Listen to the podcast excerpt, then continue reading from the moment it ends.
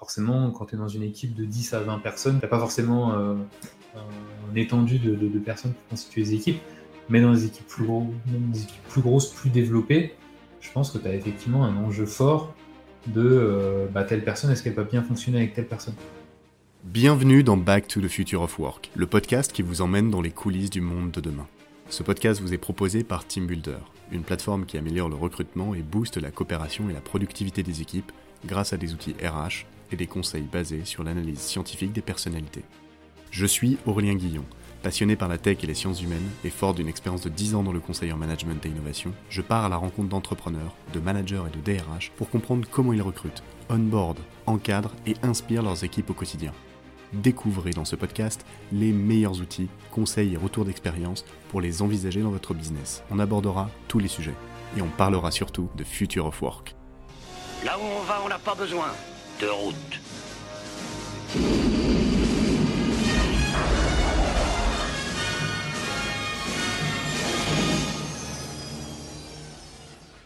Hello hello tout le monde, à nouveau, petite annonce, TeamBuilder a inventé le Trimoji. C'est un outil qui permet d'aborder rapidement la question des soft skills en entretien de recrutement avec un test et une analyse scientifique validée et super facile à comprendre. Mon objectif, c'est d'aider les recruteurs avec un outil qui permet d'approcher les candidats différemment, de comprendre rapidement les personnalités et d'éviter de perdre du temps en se mettant d'accord sur la bonne personnalité recrutée pour son équipe dès le départ. On l'a vu dans plusieurs podcasts, le marché du recrutement évolue, les recruteurs sont de plus en plus des chasseurs parce que certains profils deviennent de plus en plus pénuriques. Ce qui compte aujourd'hui, c'est d'innover dans sa manière de sourcer. Sourcer, je rappelle, chercher, approcher les profils, donner envie d'en savoir plus. Voilà, et il y a ça, et gagner du temps aussi dans la préqualification et la sélection des gens à appeler en priorité. Parce que ça prend beaucoup de temps. Et à la fin, une des problématiques des recruteurs qu'on a vues, c'est d'ouvrir rapidement la discussion sur les soft skills avec les candidats. Alors avec le Trimoji, on veut créer une expérience candidat-recruteur extraordinaire, contrairement aux plateformes actuelles qui proposent des prix démentiels avec des tests hyper longs et des rapports compliqués. C'est pour ça qu'on a développé cette plateforme. Elle permet de créer la personnalité qu'il faut selon son environnement et son équipe, d'envoyer des tests super rapides sans avoir besoin du mail, et de contacter en priorité ceux avec qui ça fitera le mieux. En plus, on collecte et on affiche avec quoi les gens sont d'accord ou pas dans l'analyse. Comme ça, on évite les erreurs de casting et on fait pas perdre du temps à des candidats dans des équipes où ils s'épanouiront pas personne n'est mis dans une boîte. On est tous différents. Reste à savoir comment. Rendez-vous sur trimoji.fr. Pour ce nouvel épisode, j'accueille Florian Cordel, board member et advisory sur le groupe Gilo et cofondateur et CEO de Human Predictive Intelligence. Salut Florian. Salut Aurélien. Comment tu vas? Bah ça va et toi? Ben ouais, ça va, ça va. Tout va très très bien. Dis-moi, pour ceux qui ne te connaissent pas, euh, on, va, on va commencer forcément par ça? Est-ce que tu peux nous expliquer un petit peu euh, d'où tu viens, quel est ton parcours, ce que tu as fait et euh, comment tu en es arrivé jusqu'à aujourd'hui quoi? Bien sûr. Bah, là, tu m'as donné le titre un peu pompeux qu'il y a sur, euh, LinkedIn, mais pour te retracer un petit peu le, parcours, moi, je suis responsable SIRH à la base. J'ai des études dans le domaine plutôt, voilà, plutôt direction des ressources humaines. Et j'ai fait une spécialisation dans l'intelligence prédictive, l'analyse de données appliquées au secteur, au secteur RH.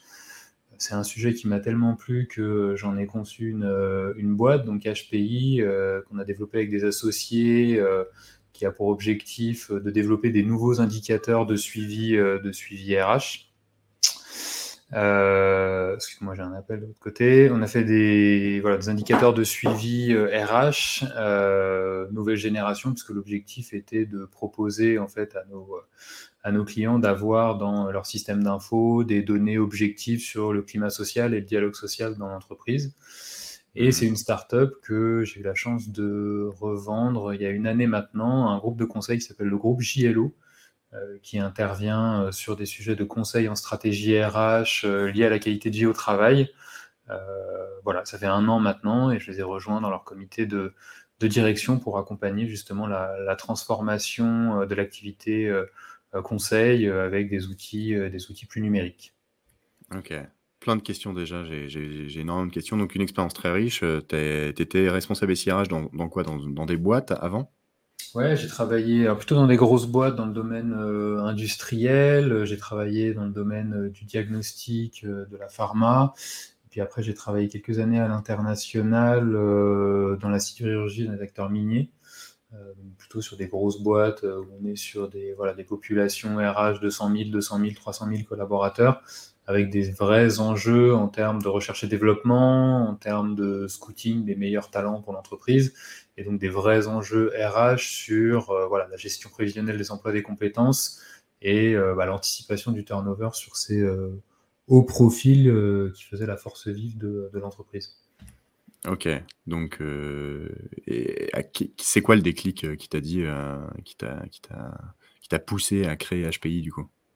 Bah, si tu veux, c'était, c'était il y a un peu plus de 5 ans maintenant. on était dans dans l'époque RH, un peu fantastique, du big data qui n'était pas encore bien, bien creusé, bien recherché. Donc, c'était l'époque où tous les DRH se faisaient vendre des solutions en leur expliquant, qu'on allait répondre à des questions qui ne s'étaient pas posées, euh, pour leur permettre justement d'être plus dans l'anticipation de leur politique, de leur politique RH. Et donc moi, j'étais, euh, je travaillais beaucoup avec des équipes d'ingénieurs sur euh, la définition de modèles mathématiques qui allaient permettre à la RH notamment d'anticiper le turnover, sur ce que je t'expliquais, sur des hauts profils qu'on voulait absolument maintenir hein, et qui on voulait justement créer des conditions de travail qui leur permettraient de rester dans la, durée. Et donc, on avait essayé de, regarder quels étaient les signaux faibles dans les données qu'on avait euh, disponibles qui permettraient d'anticiper les départs.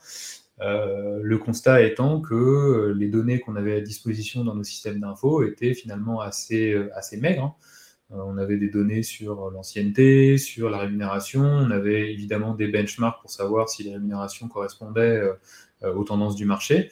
Et on avait très peu de données normalisées sur la relation au travail, sur euh, la relation avec le manager, sur l'alignement avec euh, euh, l'identité, le sens au travail, la vision de l'entreprise.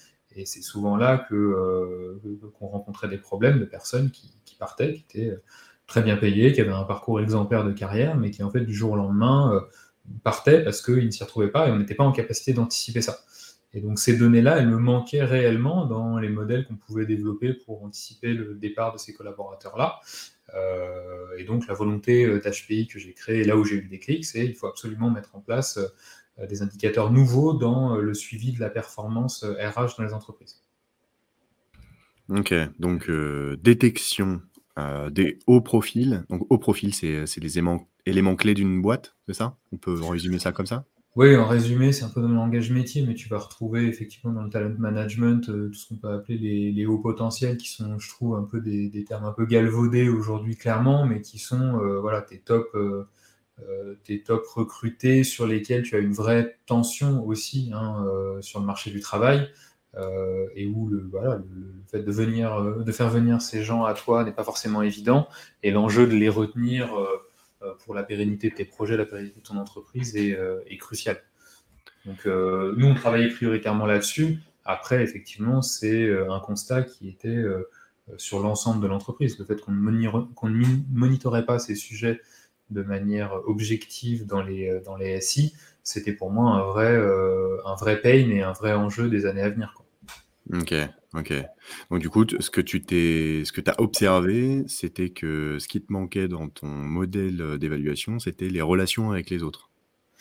Oui, alors c'était tout un, c'était pas forcément uniquement les relations avec les autres, mais c'est tout un champ d'analyse euh, qui nous échappait sur la grande variable du climat social. Donc, qui n'est pas uniquement la relation avec les autres, et par relation avec les autres, j'imagine que tu entends management et collègues de travail, mais il y avait aussi des sujets euh, liés à euh, l'alignement des valeurs avec l'entreprise, et puis le sentiment d'appartenance aussi des collaborateurs, qui sont des sujets qui jusqu'à maintenant étaient quand même très, très subjectifs, peu palpables. Où est-ce que tu objectif dans un SIRH le fait que tes collaborateurs sont alignés avec la valeur? C'est quelque chose qui est, très, qui est très compliqué à suivre et qui pourtant est crucial en fait dans, euh, dans, une politique et dans les enjeux RH d'aujourd'hui. Mais comment tu, tu identifies qu'un collaborateur ou une collaboratrice est aligné avec les valeurs de la boîte? Bah, Ce qui euh, se passait plus traditionnellement, c'est d'avoir des systèmes de baromètres, c'est-à-dire des systèmes d'enquête qui permettaient de faire de la remontée d'informations. La problématique euh, que j'avais identifiée avec ça, puisque dans les boîtes dans lesquelles je bossais, il y avait hein, ces systèmes de, de baromètres qui revenaient tous les deux ans, tous les trois ans, mais qui, euh, pour euh, l'analyse de données que je pouvais être, ne suffisait pas dans le sens où si tu viens sonder un collaborateur sur comment ça se passe avec son manager en janvier 2015, si tu lui reposes la question trois ans plus tard, il peut se passer un certain nombre de choses entre ces deux prises de température qui font que bah, finalement la personne est déjà partie depuis longtemps à la concurrence. Et ces données-là, encore une fois, elles étaient, donc là je suis un peu technique, tu m'en excuses, mais euh, c'était des données qui étaient complètement euh, exogènes au système d'info. On faisait des enquêtes, euh, on faisait remonter des enquêtes, on faisait des beaux PowerPoint, des beaux graphiques, mais après tu ne corrélais absolument jamais cette donnée avec d'autres variables que tu pouvais avoir à disposition dans ton système d'info. Ok, et justement, le, but d'une enquête, c'est de remonter de l'information pour mener une action derrière, quoi. C'est ça. Et c'était là aussi où euh, le bas blessait beaucoup euh, vis-à-vis des populations RH, puisque euh, c'était un processus qui était bien connu, hein, le processus des enquêtes, mais où finalement les RH passaient un temps considérable sur des actions qui n'étaient justement pas à forte valeur ajoutée pour les collaborateurs. C'est-à-dire qu'ils passaient beaucoup de temps à concevoir ces enquêtes, ils passaient beaucoup de temps à faire des jolis tableaux croisés dynamiques dans Excel et des PowerPoints, en fait, finalement, comme tu le dis, les collaborateurs attendent euh, du retour et des plans d'action, sauf que leur temps n'était pas consacré à ça. D'où l'intérêt aussi de développer euh, avec HPI euh, que j'ai créé par la suite, voilà, des outils qui allaient concentrer le temps passé des RH sur des actions qui étaient perçues à forte valeur ajoutée pour les collaborateurs. C'est toi qui indiquais les actions à mener, euh, qui conseillait, c'était quoi? C'était une solution logicielle de baromètre, euh, qui identifiait, euh, les différentes tendances et ensuite tu avais une, action de conseil sur, les plans d'action à mener? C'est ça, donc et c'est là où tu, mets le doigt sur un sujet qui est intéressant et qui nous a amené d'ailleurs à, nous rapprocher, de Groupe JLO aujourd'hui, qui est un cabinet de conseil puisque, nous, on avait effectivement la partie très éditeur de soft on avait fait un énorme travail sur euh, bah, comment faire en sorte que ces enquêtes soient plus régulières sans pour autant lasser les collaborateurs pour euh, répondre à la douleur que je t'exprimais de ne pas faire des enquêtes tous les trois ans, mais au contraire faire des enquêtes beaucoup plus régulières tous les mois, voire, euh, toutes les semaines, de normaliser les résultats, c'est-à-dire que sur les sujets de relations au travail, de relations avec le management, bah, d'objectiver des indicateurs précis, de mesures scientifiques, euh, et où effectivement, par la suite, on était euh, très régulièrement challengé par nos clients sur euh, c'est quoi la suite? C'est-à-dire qu'est-ce que vous pouvez nous conseiller, qu'est-ce que vous pouvez mettre en place pour nous accompagner sur l'évolution de ces indicateurs? J'ai identifié que j'avais un pain sur tel sujet, maintenant je peux l'objectiver de manière très mathématique. comment maintenant je fais évoluer ces indicateurs? Et c'est là où le rapprochement avec le groupe JLO est pour nous voilà, un vecteur important de croissance c'est que ça nous permet d'accompagner nos clients sur euh, la mise en place de euh, ces plans d'action suite à l'analyse qui est faite. Ok, c'est un win-win en fait, parce que eux, euh, eux, du coup, ils se sont dotés d'un outil de, baromètre euh, social, euh, de d'évaluation du sentiment d'appartenance, de motivation, avis sur le management. J'imagine que c'est multidimensionnel. Tu as parlé de normalisation après, donc du coup, tu, tu analyses vraiment ça à l'échelle de la boîte et non pas par rapport aux autres boîtes qui, qui pourraient exister. Et du coup, tu arrives à sortir des, des datas tangibles sur lesquelles le cabinet de conseil va pouvoir appliquer bah, son métier de conseil euh, en, change, en change management, hein, j'imagine. Comment on appelle ça? C'est du changement, du change management? Alors, euh, c'est pas à toi que je vais expliquer ça, mais je pense qu'effectivement, le concept de change s'est beaucoup démocratisé euh, ces, dernières années. Là où je pense qu'effectivement, la partie accompagnement, elle est importante, c'est-à-dire que nous, notre l'outil qu'on met en place induit quand même un changement de mentalité par rapport à, au processus classique d'enquête où tu prends vraiment à un instant T euh, euh, une prise de vue, euh, tu as un début de prise de température et une fin avec des plans d'action. Là où un outil qu'on va utiliser de manière plus régulière sous-entend qu'il y a un changement tout au long de l'année, tout le temps, dans la vie de l'entreprise.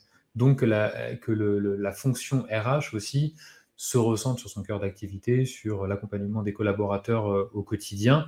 Et donc, euh, l'activité de conseil, elle n'est pas tant sur un, sur un change sur une période donnée, mais elle est en appui euh, tout, au long, voilà, tout au long de l'année sur les questionnements qui peuvent être posés et les remontées qui peuvent être faites des collaborateurs, que ce soit des alertes ou que ce soit des demandes aussi d'évolution et de changement.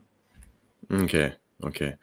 Du coup, ce que ce qu'on ce qu'on peut ce qu'on peut constater aujourd'hui, c'est que la problématique que tu as identifiée tout à l'heure, c'était, heu heu, je te je te lance une enquête, heu, une fois tous les ans, une fois tous les 3 ans et cetera. Du coup, toi, ce que tu as imaginé, c'est quoi? C'est une sorte de pulse? C'est quelque chose qui va aller enquêter, de manière continue toute l'année? Complètement, c'est c'est dans la grande dynamique, bah, de ce qu'on appelle le pulse survey, hein, qui est l'idée de prendre, le pouls à travers, à travers d'enquêtes, et qui ne le fait pas du coup à chaque enquête de manière, heu, complète et intégrale. C'est-à-dire qu'on va aller, heu, focaliser, heu, sur des points précis, sur des thématiques précises, pendant des itérations, précises et on va pas, puisque c'est souvent la problématique qui était perçue sur les, sur les enquêtes plus traditionnelles, où, on vient balancer, heu, 80, 100, des fois 150 questions, aux collaborateurs, où il y a un pêle-mêle de tout un tas de thématiques finalement tu es es noyé par, heu, par ces différents sujets, par ces différentes informations, qui sont d'ailleurs souvent polluées entre eux, hein. Si je te commence une enquête en te disant, heu: «Comment ça va avec ton manager?» et que ton manager tu le supportes pas, heu, je peux te garantir que toutes les questions auxquelles tu vas répondre par la suite, elles seront complètement polluées par, heu, ces 1res questions. Donc on essaye justement de changer l'approche et de changer la mentalité en disant: «On va aborder séquence par séquence des thématiques bien particulières, qui vont vous permettre de faire remonter de l'information sur ces thématiques bien précises et qui derrière vont vous vous permettre d'être un petit peu plus chirurgical sur les actions et les corrections que vous souhaitez mettre en place». Là où, heu, si tu envoies une enquête et que tu, heu, reçois une salve gigantesque, heu, de de retours, bah, tu sais pas vraiment comment les prioriser. Donc au-delà de l'outil, parce que c'est pas à toi que je vais l'expliquer, mais l'outil ne fait pas tout, tu as effectivement un changement de process et un changement de mentalité sur la conduite du dialogue social et du climat social dans l'entreprise de la part des fonctions RH. Mais qui est dans dans l'air du temps et qui aujourd'hui, je pense, est une une demande de plus en plus, heu heu, importante de, de tous les collaborateurs d'ailleurs. Pas uniquement des hypos, on parle souvent des high potential, mais c'est pas enfin c'est voilà, c'est une volonté, heu, transverse à tous les collaborateurs d'une entreprise aujourd'hui. Ouais, bien sûr, bien sûr. Hem, pour, pour nos auditeurs là, ceux qui nous écoutent, est-ce que tu aurais un petit exemple, par exemple, de ce que tu peux remonter avec une enquête et l'action qui est menée en face? Alors, dans que ça soit dans l'appartenance, le climat social, les valeurs et cetera, mais, heu, qu'on comprenne un petit peu, heu, comment comment tu reçois l'information, comment tu la traites et comment tu la mets tu mets en place un plan d'action? Bah, il peut effectivement y avoir, un un cas d'école que je trouve intéressant, et qui va sans doute te parler dans l'accompagnement, au change. C'est, on va être, heu, plus facilement sollicité sur des entreprises qui sont en situation de réorganisation, notamment dans le cadre de fusion-acquisition. C'est-à-dire que, heu, une boîte en rachète une autre, heu, tu vas avoir des managers à aligner sur les pratiques de l'une ou l'autre des entreprises, voire des 2 et tu vas avoir besoin de faire un suivi beaucoup plus régulier et précis, des irritants potentiels auprès, de tes collaborateurs. Donc là, on va intervenir effectivement de manière, très régulière, pratiquement, de manière hebdomadaire, sur des questions qui vont revenir régulièrement, heu, liées aux problématiques qu'un collaborateur pourrait rencontrer dans le cadre d'une réorganisation et là où je te dis que l'outil ne n'est rien tout seul, heu, c'est tout ce qui va pouvoir être proposé en termes d'animation de la communauté de managers autour de ces de ces enjeux de réorganisation. Donc, heu, tu vas te dire, je sais pas, je te donne un exemple, simple, mais 2 boîtes qui fusionnent avec de chaque côté, une dizaine de managers. Heu, tu réunis ces managers, heu, de manière mensuelle ou trimestrielle et tu compares un petit peu, le ressenti des collaborateurs dans chacune des équipes et tu permets aux managers justement de, d'avoir un échange de best practice sur comment eux gèrent les différents irritants liés à une réorganisation. Donc là, comme tu vois, c'est un sujet qui est, qui est assez précis, qui est assez circonscrit au sujet d'une réorganisation, mais tu peux imaginer ça sur un tas tas d'autres problématiques, RH, heu, même sur des sujets qui ne paraissent pas, heu, qui ne paraissent pas, cœur comme, tu vois, le recrutement, sur l'onboarding, ce sujet-là, mais voilà, sur les sujets, inclusion, sur les sujets handicap aussi, voir si les collaborateurs, considèrent que leur entreprise est une entreprise, qui est, qui est accueillante là-dessus. Heu, voilà, souvent, nous, on fait ressortir des choses qui sont, heu, qui sont particulièrement intéressantes et qui permettent derrière, soit à la RH, soit au manager, heu, d'actionner, des, des actions correctrices. OK.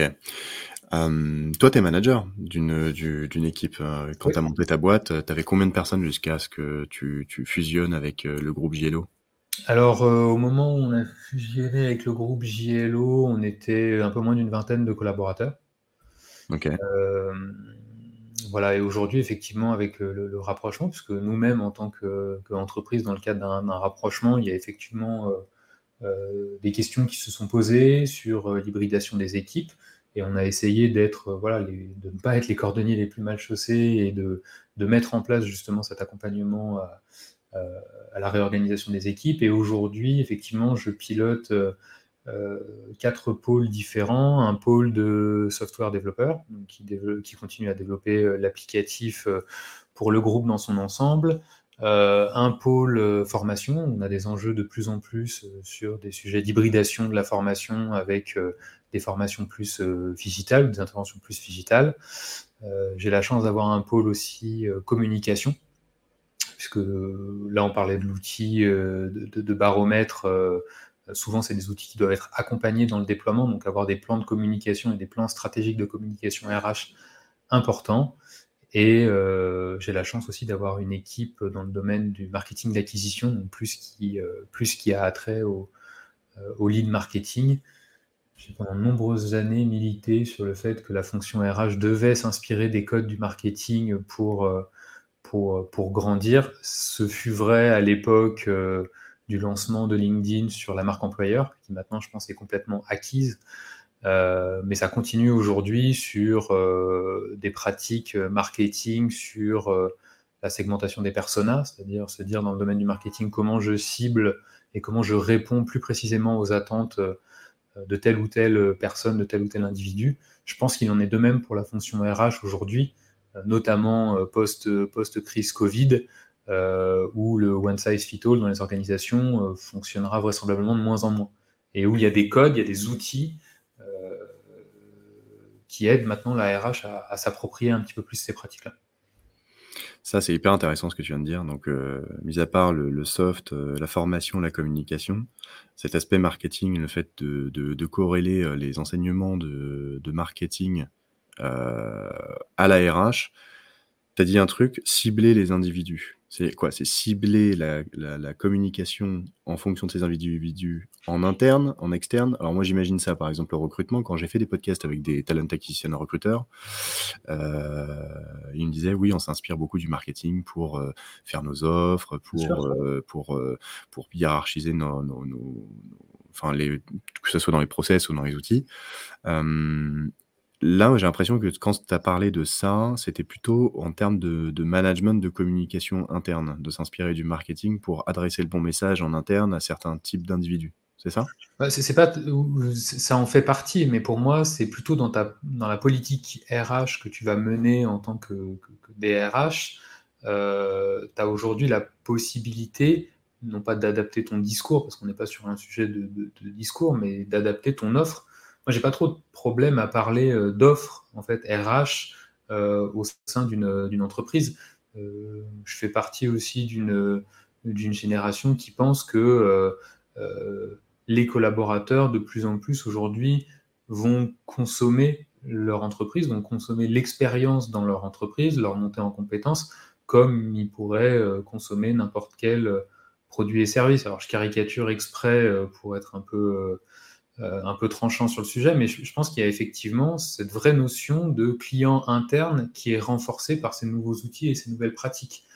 Euh, en marketing ou dans tes offres commerciales, tu t'adaptes euh, à tes clients en fonction de leurs besoins, en fonction de ce qu'ils cherchent, en fonction de ce qui apporte de la valeur à tes clients.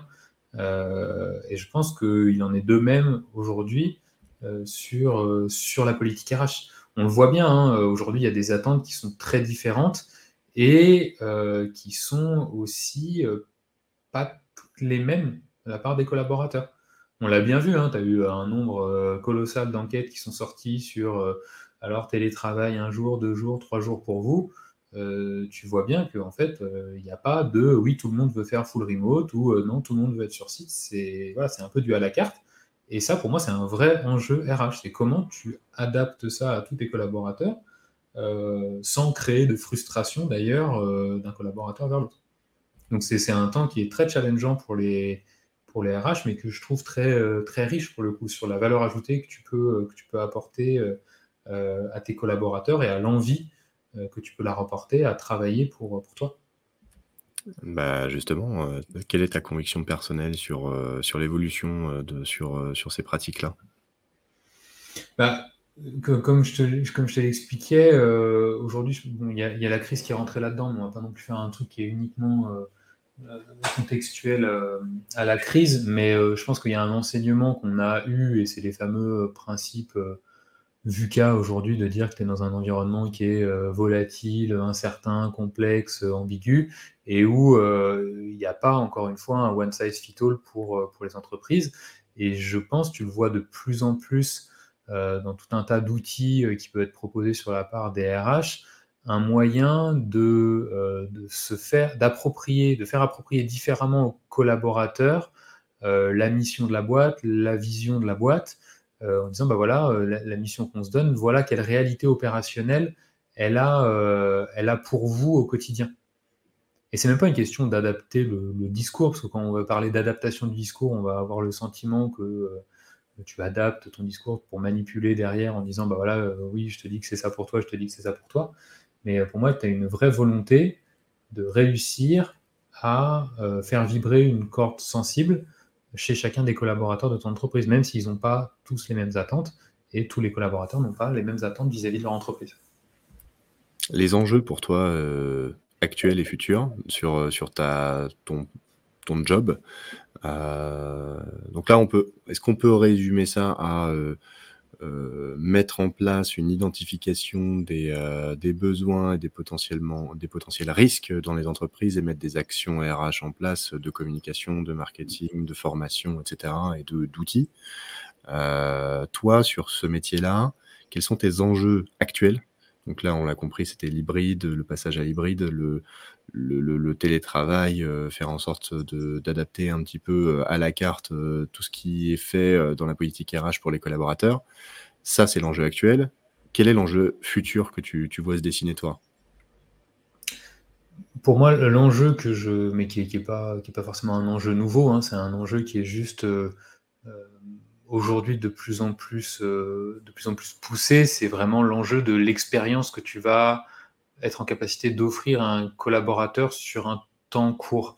je trouve qu'aujourd'hui, tu as effectivement un gros travail qui a été fait dans les entreprises pour avoir des processus d'onboarding qui sont qui sont super chiadés, qui donnent envie de rentrer, etc. Certaines boîtes mettent en place, mais c'est très peu, des processus d'osboarding. Et après, on ne parle plus trop, en tout cas, on le fait moins de manière euh, systématique sur tous les collaborateurs, du parcours de carrière que ces collaborateurs vont avoir et de qu'est-ce qu'ils vont ressortir de l'expérience chez moi. Et euh, je pense qu'il y a effectivement un, vrai enjeu pour les RH de se dire aujourd'hui, vraisemblablement, euh, et encore plus sur les, populations plus jeunes qui arrivent à l'emploi, euh, que ces personnes-là ne feront pas plus de 5 ans de carrière chez moi, vraisemblablement dans la grande majorité des cas. Donc qu'est-ce que j'ai en capacité de leur offrir sur ces 3 ans, ces 4 ans, ces 5 ans? En termes de montée en compétences, en termes de qu'est-ce qu'ils vont ressortir de ces 3, 4, 5 années passées avec moi qu'est-ce que ça va leur apporter, c'est-à-dire comment, qu'est-ce qu'ils auront gagné en compétences, qu'est-ce qu'ils auront acquis, et potentiellement travailler le quand est-ce qu'ils reviendront chez moi potentiellement après avoir acquis 3, 4, 5 nouvelles années d'expérience dans une autre entreprise. Donc il y a vraiment ce sujet de qu'est-ce que j'offre, qu'est-ce que j'apporte, c'est quoi les montées en compétences de mes collaborateurs? Qu'est-ce que j'ai envie qu'ils retiennent de moi finalement? Ah, ok, donc euh, dans l'expérience collaborateur, tu vois le début, donc l'onboarding, tu vois la fin, l'offboarding, euh, et, en fait, l'enjeu prochain pour toi, c'est le parcours de carrière et comment faire évoluer ses collaborateurs au niveau des compétences et en gros ce que tu peux leur offrir euh, pour qu'ils partent de ta boîte et potentiellement qu'ils reviennent.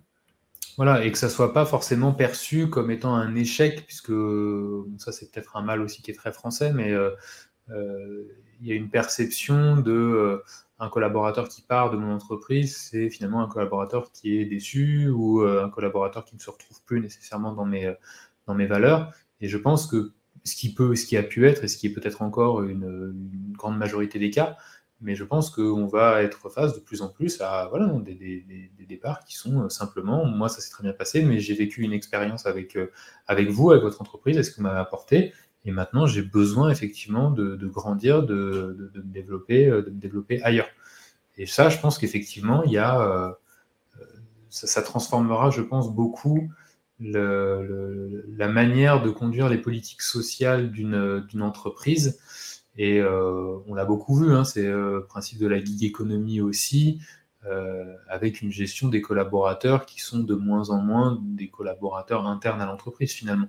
Donc pareil sur ces populations-là, comment je fais en sorte qu'elles aient une bonne expérience avec moi et qu'elles aient envie finalement de travailler avec moi?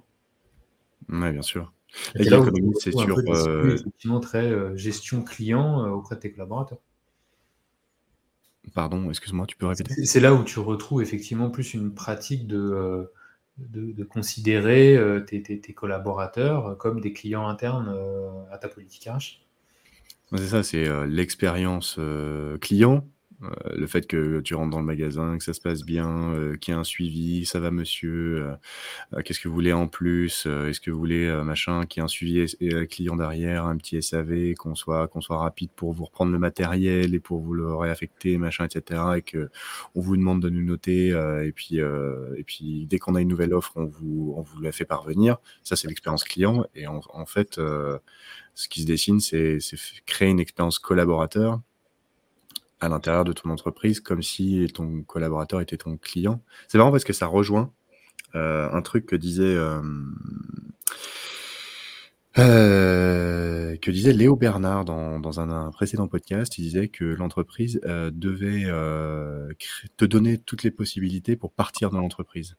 Comme un, c'est ce que fait entre guillemets les cabinets de conseil où tu pars dans le consulting pour faire autre chose derrière tu vas acquérir des compétences pour ensuite, c'est une sorte de tremplin. Et si tu vois ton entreprise comme un tremplin, bah, ça va faire rayonner ta boîte par ailleurs, dans le sens où euh, quand tu iras à l'extérieur, tu auras acquis des compétences dans ton, dans ton entreprise précédente et tu feras parler de, ton entreprise à l'extérieur parce que tu feras des trucs extraordinaires à l'extérieur. Et on te demandera d'où tu viens, bah, je viens de là. Et comme une école, ça participe à son rayonnement, la marque employeur, etc. Et comme tu dis, je pense qu'il y a effectivement euh, euh, quand tu as cette, euh, cette transaction donnant-donnant qui se, qui, se crée, euh, qui se crée avec ton entreprise, bah, tu as plus aussi l'envie, hein, de vue perso, de te, bah, te défoncer, de te faire plaisir, de, de, mener à bien tes missions, d'être très très soucieux de la qualité, parce que, encore une fois, bah, tout ça, ça va nourrir ton, ton expérience et ton tremplin pour la suite. Toi, Florian, dans ton expérience de manager, donc tu encadres une vingtaine de personnes sur quatre pôles différents, euh, toujours à l'heure actuelle Ou euh, c'est un ton scope de personnes que tu encadres Oui, c'est toujours, euh, c'est toujours actuel. Ok. Qu'est-ce qui est plus important pour toi dans le management d'équipe? Bah, pour moi, enfin, je, ne vais pas te dire des choses un peu, un peu bateau, mais il y a, une notion qui est très très importante pour moi de, de, de confiance et d'autonomie aussi dans, dans, les équipes. Je pense qu'aujourd'hui, euh, on n'est plus du tout en recherche, euh, euh, en tout cas avec mes, avec mes équipes de, de, micromanagement. Il y a un vrai besoin de, partager, de faire comprendre et d'essayer d'incarner le plus possible là où on veut aller, la vision qu'on veut donner, les grands sujets qu'on veut aborder et comment on arrive à traduire ça auprès, auprès des équipes sur des actions et des objectifs très opérationnels.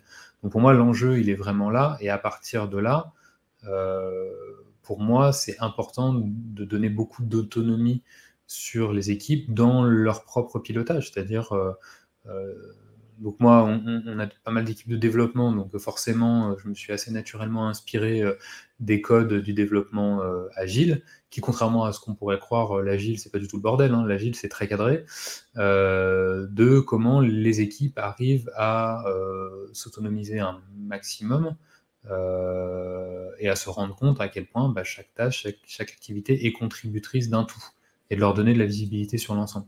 Donc pour moi, il y a vraiment cet enjeu-là de d'incarner un chemin où on veut aller, euh, de, traduire ses, ambitions avec les équipes sur des objectifs opérationnels, et après donner euh, aux équipes le moyen d'être euh, autonomes dans ces projets, dans ces projets au quotidien. Ok, ok. Est-ce que tu utilises des outils pour t'aider dans ta tâche de manager? Oui, on va, utiliser des outils assez, euh, classiques, assez, euh, traditionnels sur le, run et sur le quotidien, sur l'opérationnel. Euh, voilà, des outils de suivi, Trello, Monday, Jira pour, enfin Jira on n'utilise plus, mais on utilise un certain nombre d'outils sur, le, suivi, du run, sur le suivi du quotidien.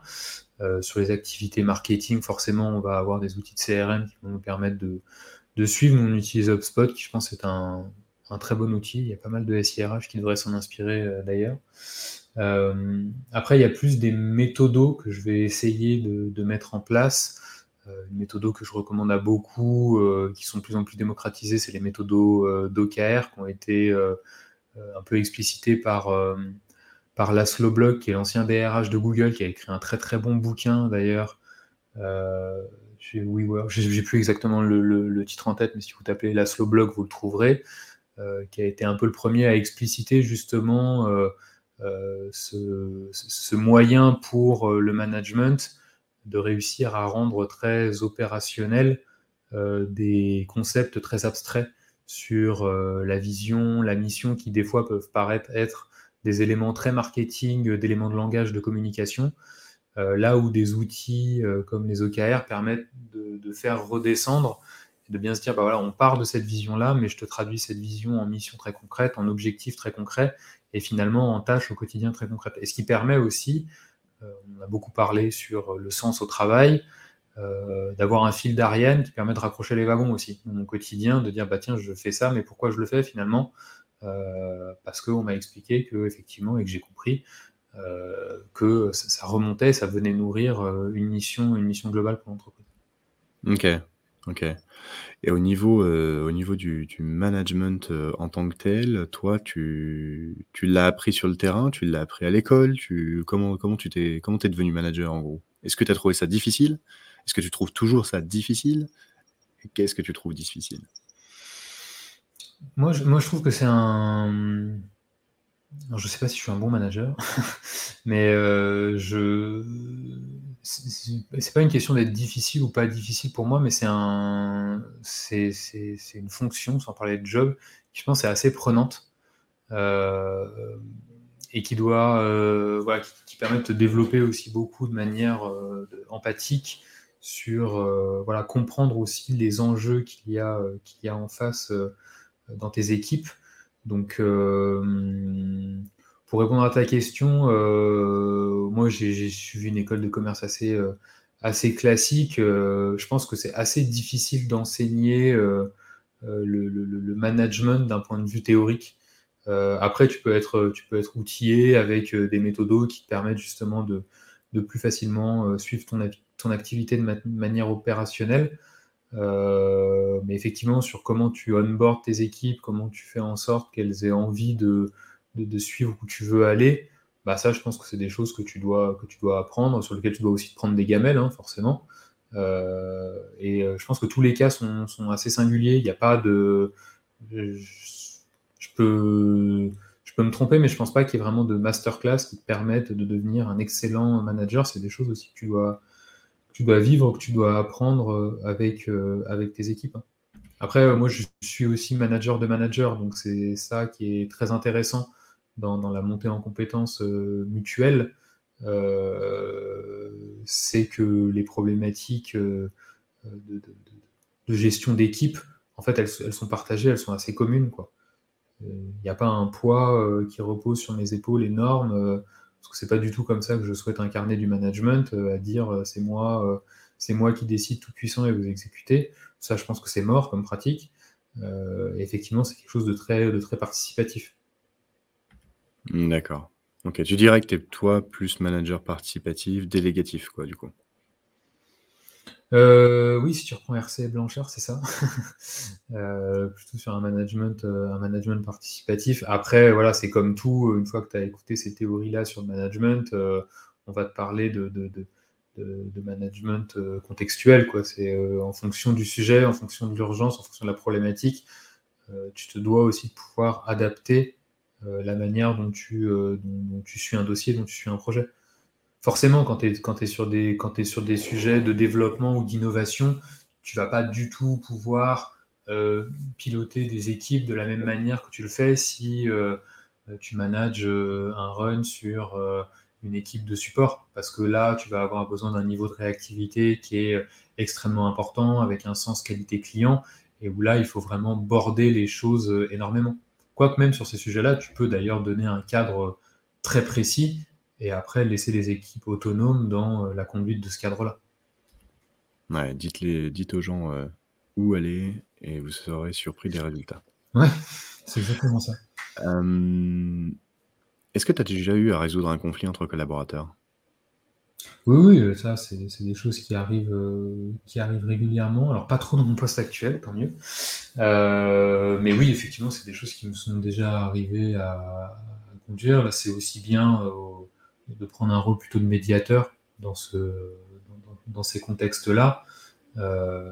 voilà, après, ça, c'est très, ça dépend évidemment quel est le problème, quel est le souci que tu peux avoir avec euh, un collaborateur. Euh, Sans parler des problèmes, euh, comment ça aurait pu être évité là? Les, exemples que tu as en tête, comment ça aurait pu être évité?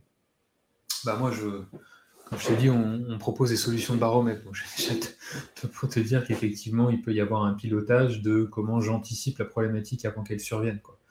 Et ça, nous, on le voit beaucoup dans l'utilisation de nos produits où bah, tu essayes de faire en sorte de, euh, d'anticiper un maximum les, irritants avant que euh, une situation sclérose et qu'elle devienne finalement trop compliquée, euh, trop compliquée à gérer, voire insoluble. Hein. Ça arrive de tomber sur des cas où la situation a été trop longue à être, à, être gérée, la problématique est trop profonde et vraisemblablement il n'y aura pas de, solution pérenne pour, pour, pour, la résoudre. mais effectivement, je pense que tu as un vrai enjeu sur la partie euh, écoute, espace de discussion des collaborateurs. Et ça, ça a été, euh, ça a été quand même pas mal malmené avec le Covid, hein, avec le travail à distance, avec euh, voilà, les, relations informelles qu'il peut y avoir, ou bah, souvent la communication par mail, la communication interposée par chat, la surconnexion que ça peut engendrer, génère quand même des irritants qui n'auraient jamais vu le jour si ces discussions-là avaient eu lieu en présentiel, par exemple. Ça, je pense que beaucoup l'ont vécu pendant la période, pendant la période de Covid. Oui, bien sûr. Sur, euh, je, me permets d'insister euh, sur un exemple de conflit que tu as, pu vivre sans l'expliquer. Euh, c'était de quelle nature? C'était quel type de conflit que, entre, entre collaborateurs ou entre toi et des collaborateurs? C'était à cause de quoi? Bah, souvent, là où tu peux avoir des, tu peux avoir des soucis, c'est sur une incompréhension de qui fait quoi, comment. C'est là aussi où je t'expliquais qu'effectivement euh, les, cadres sont super, sont super importants. et de revenir régulièrement, de revenir régulièrement au cadre, de dire effectivement quand j'ai un, un, irritant, je pense que tu as pu le vivre aussi dans le conseil, hein, quand, tu, quand tu dois résoudre ou répondre à une proposition, définir une propale, bien allouer les rôles et responsabilités de chacun sur le dossier pour que les gens se, se bouffent pas dessus ou s'overlappent pas dans leur, dans leur travail, c'est euh, euh, c'est super important. Ça, c'est le type de conflit qu'on peut avoir assez, euh, assez régulièrement. Avoir le sentiment aussi, quand tu te mets à la place d'un collaborateur, de dire j'ai travaillé sur tel dossier pendant, pendant telle heure pour me rendre compte que en fait, c'était inutile parce que j'avais pas été prévenu suffisamment en amont que le dossier était par terre ou que c'est un autre collaborateur qui devait prendre en main cette partie de la, de la proposition commerciale. Tu peux imaginer la frustration que ça génère derrière surtout sur des environnements où tu dois être très agile, très réactif, où tu as une charge de travail qui est importante, et où euh, deux heures, trois heures de travail, c'est très très important si tu veux. Donc euh, je pense qu'effectivement, ça, tu dois te nourrir de ces problématiques-là aussi quand tu es, euh, manager pour mettre à plat les choses en disant ouais ok on, est d'accord il y a des raisons légitimes pour que chacun soit frustré en colère énervé l'un contre l'autre sur tel sujet Maintenant, on va essayer de très rapidement passer à la suite et faire en sorte que ça, ça ne revienne pas. Et donc de rentrer dans une discussion de, d'après vous, euh, quelle a été l'origine du problème, qu'est-ce qui a fait que ça, n'a pas fonctionné, euh, et comment ça, on fait en sorte que ça ne revienne plus. Quoi. Ok, donc qui fait quoi, comment, valoriser et prévenir pour éviter la frustration? Ça, c'est sûr. Et alors, je moi, je suis quelqu'un qui est très process, en fait. On a souvent euh, cassé, euh, cassé le sur le dos des process en te disant euh, oui, les process, ça empêche la flexibilité, etc. C'est pas les process qui empêchent la flexibilité, c'est les mauvais process qui empêchent, la flexibilité. Donc, il y a effectivement un, vrai rôle, je pense, de, manager quand tu donnes du quand cadre, de manager ou patron d'entreprise, quand tu donnes du cadre, de au fur et à mesure continuer à incrémenter des scénarios que tu vas rencontrer dans ton parcours de manager, dans lesquels tu vas faire face à un mur, tu vas faire face à un problème, euh, voilà, l'idée c'est pas de se dire euh, je vais macérer euh, pendant super longtemps ce problème en me, flagellant en disant pourquoi je l'ai pas anticipé, pourquoi il est survenu. Mais la question que tu dois te poser par contre, c'est comment je fais pour que ce problème ne revienne plus jamais? Et que quand il revient, là tu peux effectivement te dire ouais effectivement j'ai merdé parce que ça ce problème j'ai déjà eu et j'ai pas fait en sorte de, de le corriger. C'est quoi à ton avis les pratiques qui vont disparaître?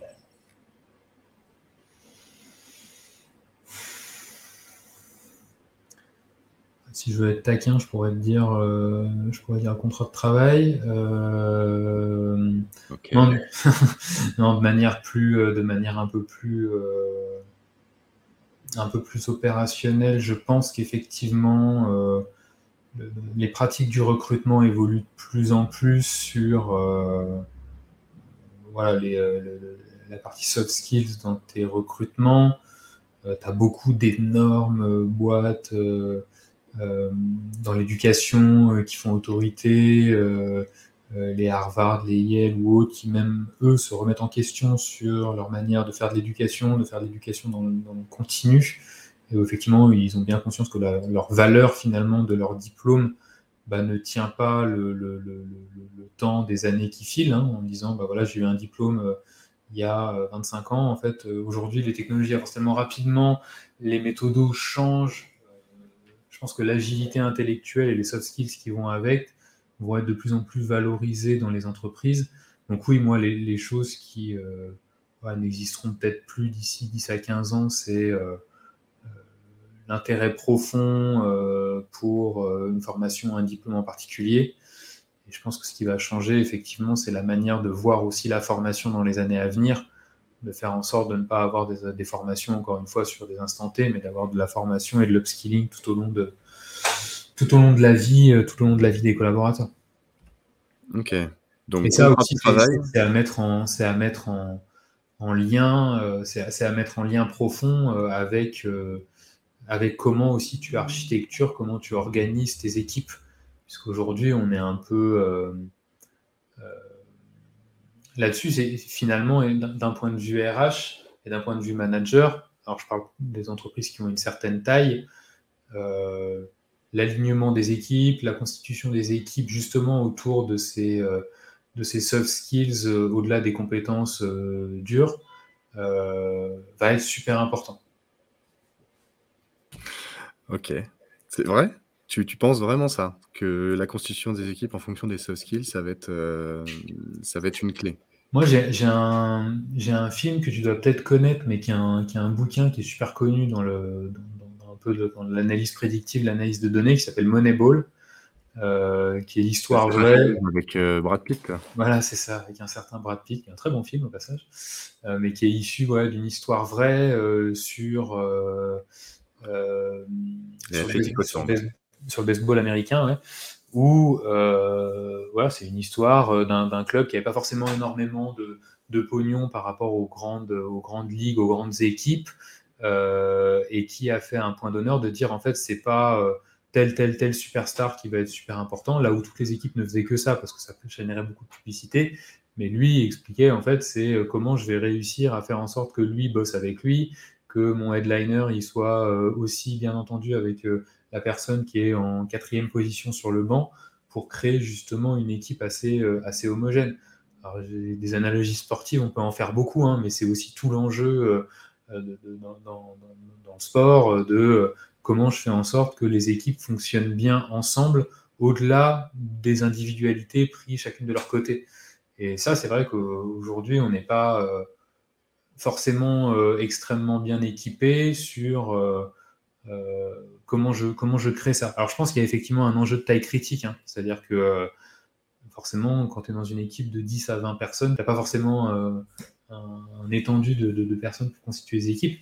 Mais dans des équipes plus, plus grosses, plus développées, je pense que tu as effectivement un enjeu fort de bah, telle personne, est-ce qu'elle va bien fonctionner avec telle personne? C'est hyper intéressant.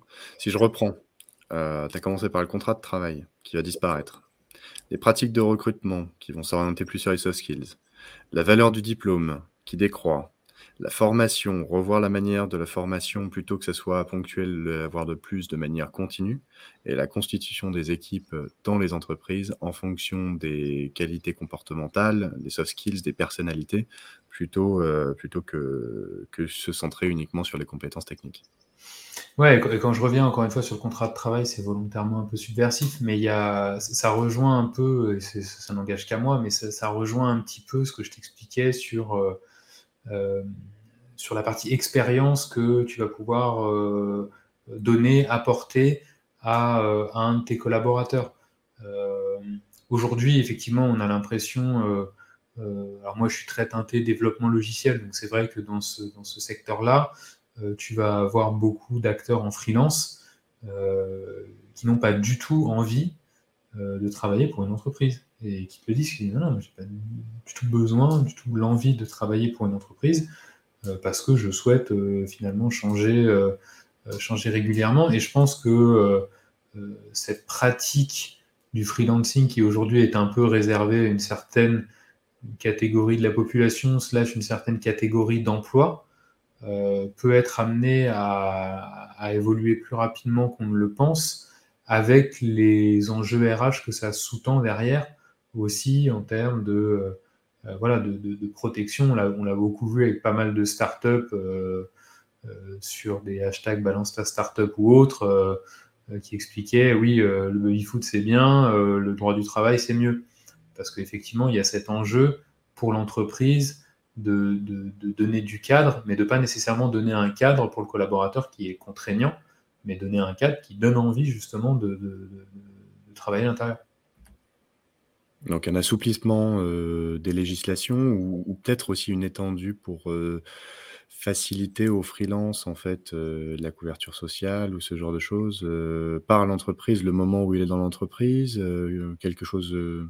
Alors là, je suis en train de réfléchir en même temps que je parle, mais effectivement, ce contrat de travail, quand tu, quand, tu, quand tu le vois aujourd'hui, effectivement, sur, sur certains types de jobs, tu as, as, une explosion des freelances, tu as un retour à l'artisanat, des, des, des, gens qui, qui veulent être de plus en plus autonomes. Alors, je dis pas tout le monde.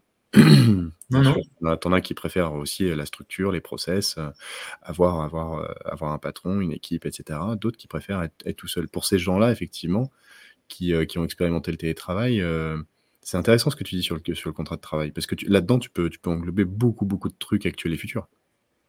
Oui, complètement. Puis c'est euh, encore une fois, hein, ce que tu dis, euh, voilà, est très vrai sur euh, ça dépend du ça dépend du contexte et c'est là où effectivement le, comment en tant que DRH je vais réussir à faire comprendre que le one size fit all ne s'applique pas nécessairement dans mon entreprise.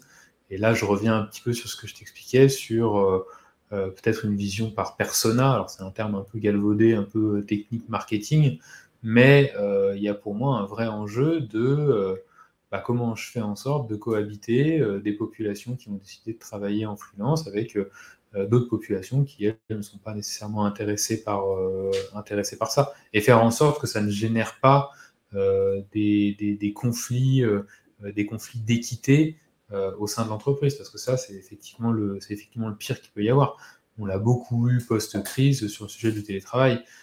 comment tu fais en sorte de que euh, la personne qui travaille euh, euh, dans les bureaux, qui est, qui est autonome avec des équipes qui sont explosées sur tout le territoire, comment tu justifies à cette personne qu'il est nécessaire qu'elle qu'elle fasse une heure et demie de transport tous les jours pour venir sur site, à qui tu peux octroyer du télétravail, alors que la personne qui est deux étages plus bas sur la chaîne de production, bah lui, il va pas, il va pas pouvoir télétravailler sur sa chaîne de production. Donc, tu as une approche RH qui a été assez brutale de dire euh, bah voilà, je prends le plus petit commun dénominateur. Donc, si une personne ne peut pas télétravailler, alors personne ne télétravaille.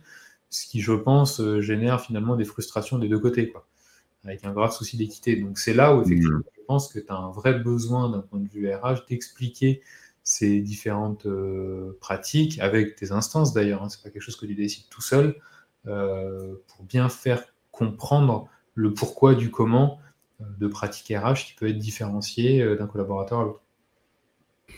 Sur le secteur de la formation, heu, quand tu dis que la valeur du diplôme diminue, que les grandes les grandes écoles, heu, est-ce que est-ce c'est «actuel» entre guillemets? Tu vois quelque chose se dessiner sur, l'apprentissage continu, sur, sur comment, à ton avis, comment on va apprendre, apprendre demain? Quelle est comment vont évoluer les les les écoles? Tu penses que ça Bah, je là, je on voit que l'apprentissage explose. Voilà, je je te dis ça, c'est-à-dire qu'encore une fois, c'est pas du tout quelque chose, qu'on a découvert l'année dernière, hein. Je veux dire, c'est des pratiques qui évoluent depuis, depuis longtemps. Heu, comme tu dis, l'alternance, c'est un très bon exemple.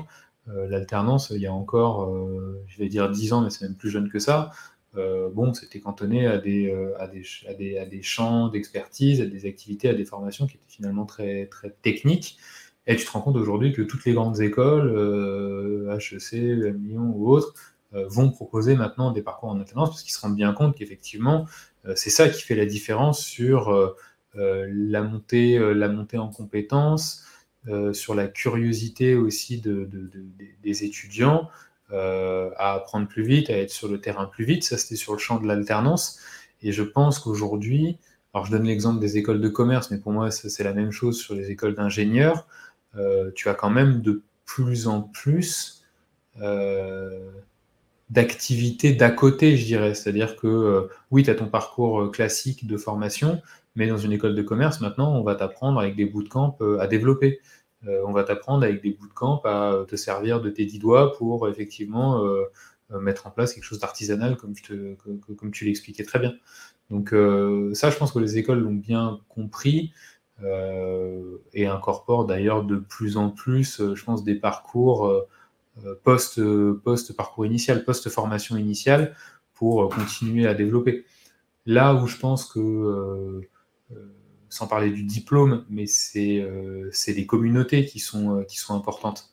avec les écoles, on parlait effectivement de rattachement à une, à une école, à une identité. on est tous de telle école, du coup, on se connaît, on se comprend, on parle ensemble.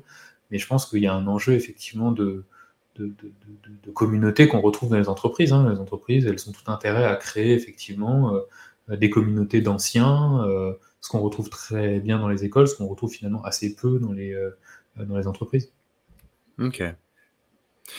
Le temps, le temps tourne, Florian. Je vais arriver à aux deux dernières questions.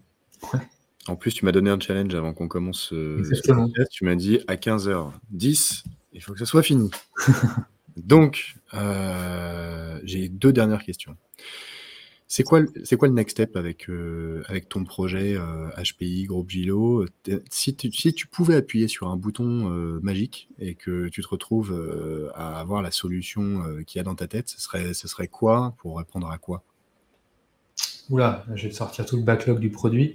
là, aujourd'hui, là où où l'application, et euh, je parle d'application, mais c'est assez limitant parce que c'est le projet dans son ensemble. Euh, comme je te l'expliquais, nous aujourd'hui, on a une solution euh, qui est une solution de, baromètre, de prise de température qui a beaucoup de, fonctionnalités périphériques. Et aujourd'hui, là où les équipes sont sur le pont, c'est sur justement créer des liens et créer des ponts entre les différents outils qu'il existe aujourd'hui au sein de notre organisation, puisque euh, nous, euh, chez HPI, on a, développé, un outil de, baromètre. Il s'avère qu'au sein des équipes du groupe JLO, sur le domaine santé au travail, c'est une entreprise qui est déjà très bien équipée sur des systèmes de ligne d'écoute, sur des systèmes de diagnostic, sur des systèmes de, formation, de sensibilisation. Et euh, moi, l'objectif sur les années à venir, il est effectivement de déciloter un maximum ces produits-là pour que ça soit un tout un tout, euh, un tout unifié. Et j'irai même plus loin, parce que je pense que dans, dans, l'applicatif, euh, pendant de longues années, on a parlé de développement mobile first pour dire voilà, il faut, il faut renforcer l'accessibilité des outils en étant mobile, euh, facilement accessible sur n'importe quel support. De plus en plus, je pense que les produits doivent être réfléchis API first, c'est-à-dire connectés avec les autres outils de l'entreprise. Euh, l'important, c'est de faire en sorte, et ça, c'est euh, l'ambition que j'ai au, niveau des produits aujourd'hui que l'on développe, euh, c'est comment ces produits s'intègrent de manière quasiment transparente dans le, le, le, flow, le flow de travail des collaborateurs. j'arrive, je me connecte à Teams, c'est potentiellement là où je peux accéder au service. Je suis sales, je suis sur Salesforce, c'est comment je fais en sorte que les activités que je vais générer, je puisse les avoir vraiment facilement à portée de clic et ne pas être tributaire d'une énième connexion à un énième portail, etc. Euh, ça, c'est un vrai enjeu aujourd'hui. Euh, si j'avais une baguette magique, oui, c'est là où je mettrais le, grand coup de boost. Des smart connecteurs mobiles et intégrés à, l'existant et les outils qu'utilisent tous les jours les collaborateurs et les acteurs en fait euh, de la RH. Ce qu'on réfléchit peu finalement, hein, mais ça c'est un vrai enjeu RH aussi. Hein, c'est ça a été beaucoup plus le cas sur le commercial, le marketing, où effectivement tu, tu avais ta stack en fait. Hein, euh, dans le développeur, ta stack technique. Dans le commerce, tu as ton CRM, c'est la stack technique de ton CRM. Je pense que d'un point de vue RH, ça doit être vu de la même manière. C'est, euh, euh, et en plus, la RH est très connue pour avoir une multiplication assez importante de petits outils, mais on a finalement assez rarement la réflexion ergonomique de la cohésion globale de tout ça c'est comment justement euh, ces outils-là, ils sont euh, compris et utilisés à leur plein potentiel euh, de manière linéaire et ne pas se dire ah oui j'ai un outil pour ci, j'ai un outil pour ça, j'ai un outil pour ça. Non, j'ai une plateforme qui permet de faire ton travail en fait. Bah, la question en fait c'était quel est selon toi le meilleur exemple de Future of Work? Voilà, le truc qui fait tout. Le truc qui fait tout, intégrable, intégrable partout, euh, avec, euh, avec des, smart connecteurs API euh, vraiment sur, sur n'importe quel environnement. Si tu utilises Slack, si tu utilises Teams, si tu utilises Salesforce, etc., qui puissent s'intégrer dans ton flow, dans ton flow de travail quotidien. C'est top. Je t'invite à la prochaine réunion technique et je te laisse pitcher le projet de je veux un outil qui fait tout partout, très bien. ouais. Dernière question, Florian. Euh, si tu devais donner un nom à cet épisode, ce serait quoi? Tiens, c'est une bonne question ça. Euh, c'est. Euh, est-ce qu'on n'aurait pas le, ouais, le, DRH digital? C'est peut-être un peu ça le. C'est peut-être un peu ça la finalité de tout ce que je t'exprime sur. voilà, on l'a beaucoup eu dans le numérique, c'est soit du tout numérique, soit du tout présentiel. Bah, je pense que DRH, c'est pareil. C'est ni tout blanc ni tout noir. Donc, c'est le DRH, euh, le DRH digital qui s'adapte et qui s'adapte grâce aux outils, aux outils numériques euh, à, toutes, les populations chez lui. Le DRH digital qui s'adapte avec les outils numériques. Ah, ça fait très. Tu mets juste le DRH digital, c'est bien. Ok, alors le DRH digital, ce sera. Parfait, super. Bah, écoute, euh, je vois que tu as relevé le on, on, est pas mal là, c'est terminé pour aujourd'hui. Euh, merci d'avoir écouté cet épisode jusqu'au bout. Si vous voulez soutenir ce podcast et faire en sorte qu'il continue d'exister, partagez-le à vos contacts et partout où vous pourrez. Si vous voulez recevoir les prochains épisodes directement dans votre boîte mail, contactez-moi directement sur LinkedIn, Aurélien Guillon. Si vous pensez à quelqu'un qui pourrait intervenir dans un futur épisode, n'hésitez pas à nous mettre en relation par mail ou sur LinkedIn, peu importe. Le mail c'est contact at teambuilder.fr. Retrouvez tous les épisodes sur vos plateformes préférées et n'hésitez pas à noter cet épisode 5 étoiles partout où vous pourrez. Votre futur n'est jamais écrit à l'avance. Faites qu'il soit beau pour chacun d'entre vous. Merci Florian. Merci Aurélien.